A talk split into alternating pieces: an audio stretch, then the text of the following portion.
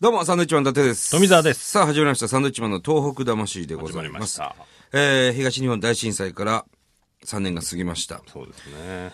えー、我々は気仙沼にうん。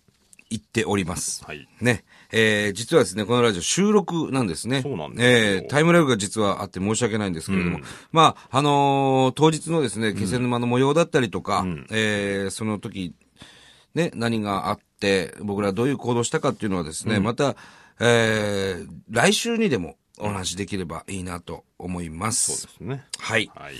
えーとですね、今日もこうたくさんのおはがき、メールが来てるんですけれども、あのーこの番組によくあのカレーで、ね、送ってくれる福井あー福井さん、福井さ福ん井さん、はい、あのー豊橋の、はいはい愛知県豊橋市福井のカレー福井のカレーのはい福井さんがですね、これはいつですかね、えー言ってくれたんです2月、あ1月になるんですけども、ちょっと、ちょっと前になるんですけども、あのー、WBC 世界バンタム級チャンピオン、ボクシングのね、はいえー山中伸介さん,、チャンピオンの山中さんを連れてですね、被災地に行ってくれてるんですよね。うん。はい。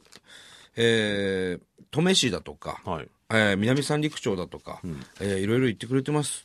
その模様を、仮説があるのかなそうですね、その模様をこう写真付きでですね、いろいろいただきました。おー。ね、ありがとうございます。角田とかにも行ってくれてんだね。嬉しいね、本当に。えーこれ全部写真なんかもみんな仮設の子供たちとかと撮った写真なんかも来てますあー本ね当で。三三、商店街。あ、知ってます知ってる顔もいっぱいあるな、これ。及川さんとかもいますよ、これ。うん。及前さんね、かまぼこ屋さんとか。確かにね、行きましたっていう手紙だけだとね、証拠がないですからいやね。いや別にその証拠は、そんな求めてないんですけ写ど。真をくれるとね、うん。えー証拠になりますから、ちゃんとね。別にそんな俺たち疑ってませんから。 そうですか。疑ってないですから。うんやめてくださいよ。あそうですか。ね、気仙沼だったり、いろいろ言ってくれたんですね。ねあありりががたたいいよ、よ本当にな、本当に福井さん一生懸命やってくれてます。ええまあ、あの、嬉しいですね、こういう写真もね。そうですね被災地行ってきましたよ、なんていう写真なんか撮ってくれて送ってくれたら嬉しいですね、我々もね。ちゃんとしっかり見させていただきたいと思います。はい。あと、この間は、あの、いわき行ってきましたね。福島県いわき。ああ、行きましたね。いわき市。はいいわき市は、あの、まあ、放射能の問題なんかでね、その風評被害っていうんですか。田畑で今作物植えても買ってくれる人がいないんですよなんていう地域があるんです、実は農ね家。さんがね、元気がないと。そうなんです。で、あの、実際、線量を調べるとですよ、ものすごい低いんですよ。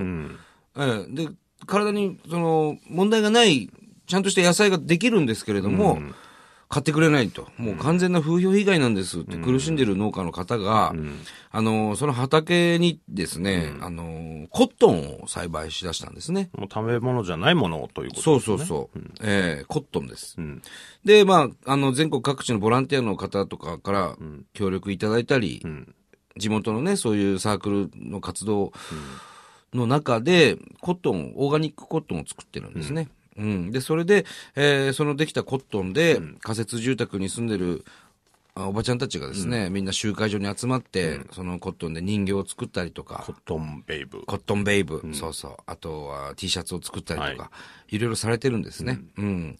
で、あの、僕の、僕らのライブによく来てくれる方が、あの、紹介してくださったんですけど、こういう活動してますよ、いわき、ね、ちょっと行ってみてくださいっていうのがあって、僕らも行ってきたんですけれども、いや、本当に行ってお話ししてきてよかったですね。うん。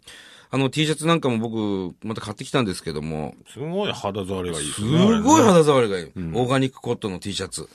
びっくりしてる。僕ね、寝ると着てるんですけど、あれいいよ、あれは。なんかアレルギーが治ったっていう人もいるって。そうなんです。肌のアレルギーがね、治った方もいらっしゃる。それぐらい肌に優しい素材なんですね。オー人ガニッ形ク。もね、可愛らしい人形、ね。人形も可愛いんだわ僕らもお手伝いさせていただきましたそけどうも。そうそうそう。僕はあの、モーヒカンとリーゼントの人形を作ってしまいましたけど。そうですね。ちょっと仮説の方引いてましたけどね。 いや、人気ありました よ。髪型がもう悲観で ね、あ、こういう発想もあるんですねってね、いいように言て喜ばれましたよ 喜ばれた非常に喜んでましたよ。本当ですかだから多分これからあの、買いたいなっていう方は、あの、モヒカンとリーゼントの人形になっていくと思います。いや、なりませんよ。それ全部はそうならないでしょ。えーぜひ統ね、一ちょはっとね調べてみて。うん、いわきオーガニックコットンプロジェクトでね、多分調べると出てくると思いますから、ね、ぜひ T シャツなんかもはい。ね、着てみてほしいなと思います。はいはい。さて、えー、今日はなんか、海外からメールが来てますね来。てますね、結構長いんですけども、はいペンネームミラクルさんミラクルさんありがとうございます。ロサンゼルスより愛を込めて。ロスですね。懸命で来てますけども、毎週ロサンゼルスから、ロスアンジェルスロサンゼルスじゃないのロサンジェルスなのロス、ロスでいいんじゃないもうロスでいいんじゃないのもうロスアンジェルスから、ロスアンジェルスってもうロ人、ス人みたいになってんじゃん。えロサンゼルスでいいですよね。まあでも書いてあるんですから、うん、なんて書いてるのロサンゼルスかいらやもう、ポッドキャストを拝聴しております。そこは普通に読めるだろう。えー2011年の3月11日、私は仕事でテキサスに行っていましたと。いや、もうちょっと普通に夜読むホテル。普通に読もうねか。。普通に読みましょう。普通に読みますはい。ぶれますからえ。ー夜ホテルに戻って、宇都宮の友人とスカイプをしていて、えー PC の向こう側で友人が揺れてるといったことで地震を知りました。ほうほうほその後間もなく CNN の生中継であの津波の様子が映し出され、スカイプでつながっている友人は宇都宮で、そして私はテキサスのホテルで同じ NHK の同じニュースを見ていたのです。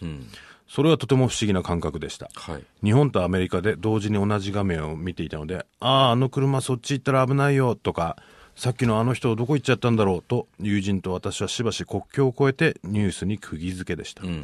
その数日後、ロスアンジェルスに戻ってからも、インターネットを頼りに仙台の友人を探したり、アメリカでは携帯会社が日本への通話料を無料にしてくれたので、これは知らなかったですね。こんなことやってたんですねえ。ーあ、そう。国際電話をかけて様子を聞いたりしていました。はい。私自身1994年1月17日のロス郊外で起きたノースリッジ大地震を震源地で体験しているので、とても他人事とは思えず、えーこんなことしてはいられないという気持ちがどんどんと頭をもたげてきて、とにかく何かしなければという思いでいっぱいになってきました。はい。そこでアメリカ在住の日本人と協力して取り急ぎ下着を集めることにしました。ほ最初は100枚でも集まればとスタートしましたが、声かけして5日で1000枚以上が集まう。り多、いね。結局最終的には子供から大人までの男女の下着だけで、さえー2831枚が集まり、はその後アメリカから日本への郵送便も含め、10便にわたっていろいろなところで寄付させていただきました。しかし4月も半ばになるとニュースを聞いているだけではいても立ってもいられず、とうとう4月末に帰国して5月初旬だった1週間でしたが、石巻へボランティアに行くことにしましたあ。。へえ。毎日毎日泥出しのボランティアに参加して本当に言葉では言い表せない被災地の状況や被災者の皆さんの現状を目の当たりにしました、あれから丸3年がた経ちましたが、あの2011年の5月のボランティアから毎回帰国するたびに今でも物資や寄付金を届けに石巻まで行っていますはい。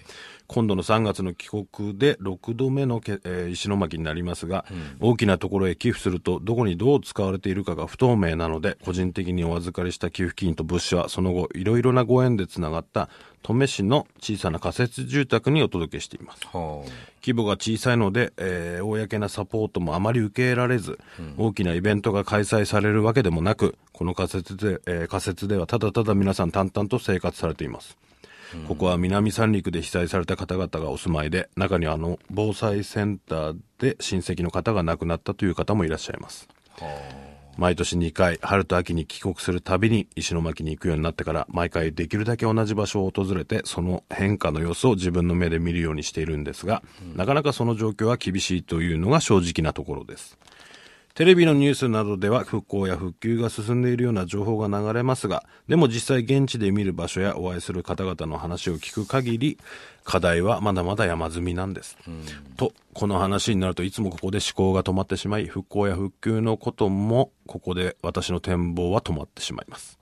毎回帰国が決定すると皆さんに支援のお願いメールを送るんですが結局は自分の友人知人の範囲なので毎回同じ方々にお願いすることになりそれもなんとなく気が引ける思いがあります、個人で、えー個人でできることには限界がある限界があるように思うこともしばしば、しかしでも続けることに意味があると信じてこれからも細く長く支援を続けていきたいと思っています、そうそう千葉のパン屋さんの後、一般人ゲスト枠の話はどうなりましたか ありましたね、そんなのあ。ありね。ましたね。えー初夢はあ、初夢は見ませんでしたが、でもサンドの二人とラジオ、トークを繰り広げている自分の姿は想像するだけで笑みがこぼれてきます。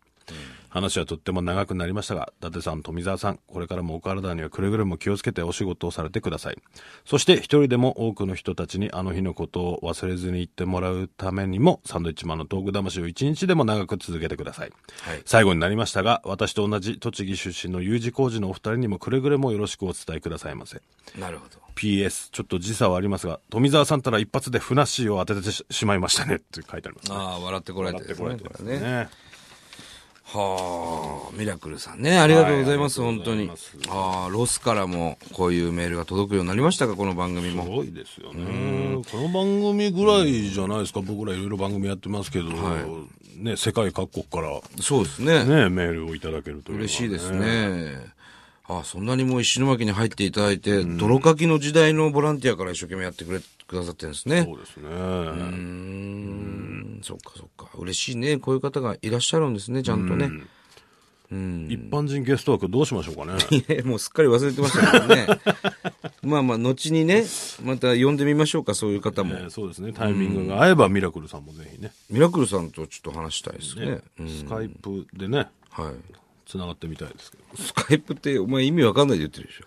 テレビ電話みたいなやつ。テレビ電話なのさそんなつあ、そういうやつスカイプって言うんですか。ああー、なるほど。ちょっとわからないですね。すごいですね。でも、同じ時間に同じ番組を見れるんですね。世界まあ NHK はね、全国、世界放送ですからね、そういうのはできますよね。でこの携帯会社が日本への通話料を無料にしてくれてた、これはちょっと知らなかったです知らなねかったですね。こういうことがあったんですね。これはもうやっぱ世界的にうん大きなことだったんですね。そうですね、いや、でもね、その仮設住宅、止めにある仮設ですか、あのー別に特にイベントなんかも行われず、うん淡々と暮らしてると暮らしているっていうところが気になりましたね。そうですねなんか我々、やっぱりその、被災地に行こうっていうね、うん。で、被災地の人たちを励まそうなんていう、なんかいろいろやろやろうとするじゃないですか。でも、実際避難されてる、要するにお家とかが流れてしまった、その元の住民の方々っていうのは、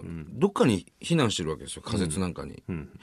それが、あのーまあちょっと山の方に入ったところにもたくさんありますよね、仮設も。それ以外にもっと内陸にもいっぱいあるわけですよ。その登米なんていうのは、結構内陸なわけじゃない。そうですねで、南三陸町の方々が結構避難している場所ですよね。そこらは僕らも知ってるんですけど、なるほどね。そういうとこに行くっていうのも、行かなくちゃいけないんだなって思いましたね、今ね。そうですね、うん何もないとなんか、寂しい生活。だからまあ分かんないですけどねそそれ、ね中にはそのそっとしておいてほしい人もいますまあまあもちろんねからあれですけどでも何やかんややっぱイベントを行われるのはその沿岸地域だったりするわけですよ。仮設商店街の中だとか。我々もそうじゃない、やるときは。まあそうですねまあな教えていただければねちょっと様子見に行ったりもしたいのでね、なんかね、伝えることができれば、僕らその番組で行ってもいいですし、その個人的に行ってもいいですし、なんかまた情報いただければありがたいですね。うんどうしてもね、薄いんですよ、情報が。えー僕らも一生懸命動いてね、情報収集してるつもりなんですけれども、いろいろね、ありますから、本当に多いですからね、地域がね。まだ今後もね、こういった情報いただければ、はい。気にしてね、そうです行けるね。とこには行きたいと思ってます。はい。これからもね、引き続き頑張りましょう、我々もねよ。ろしくお願いいたします。はい。えーということで、えーまた来週でございます。さようならさよなら。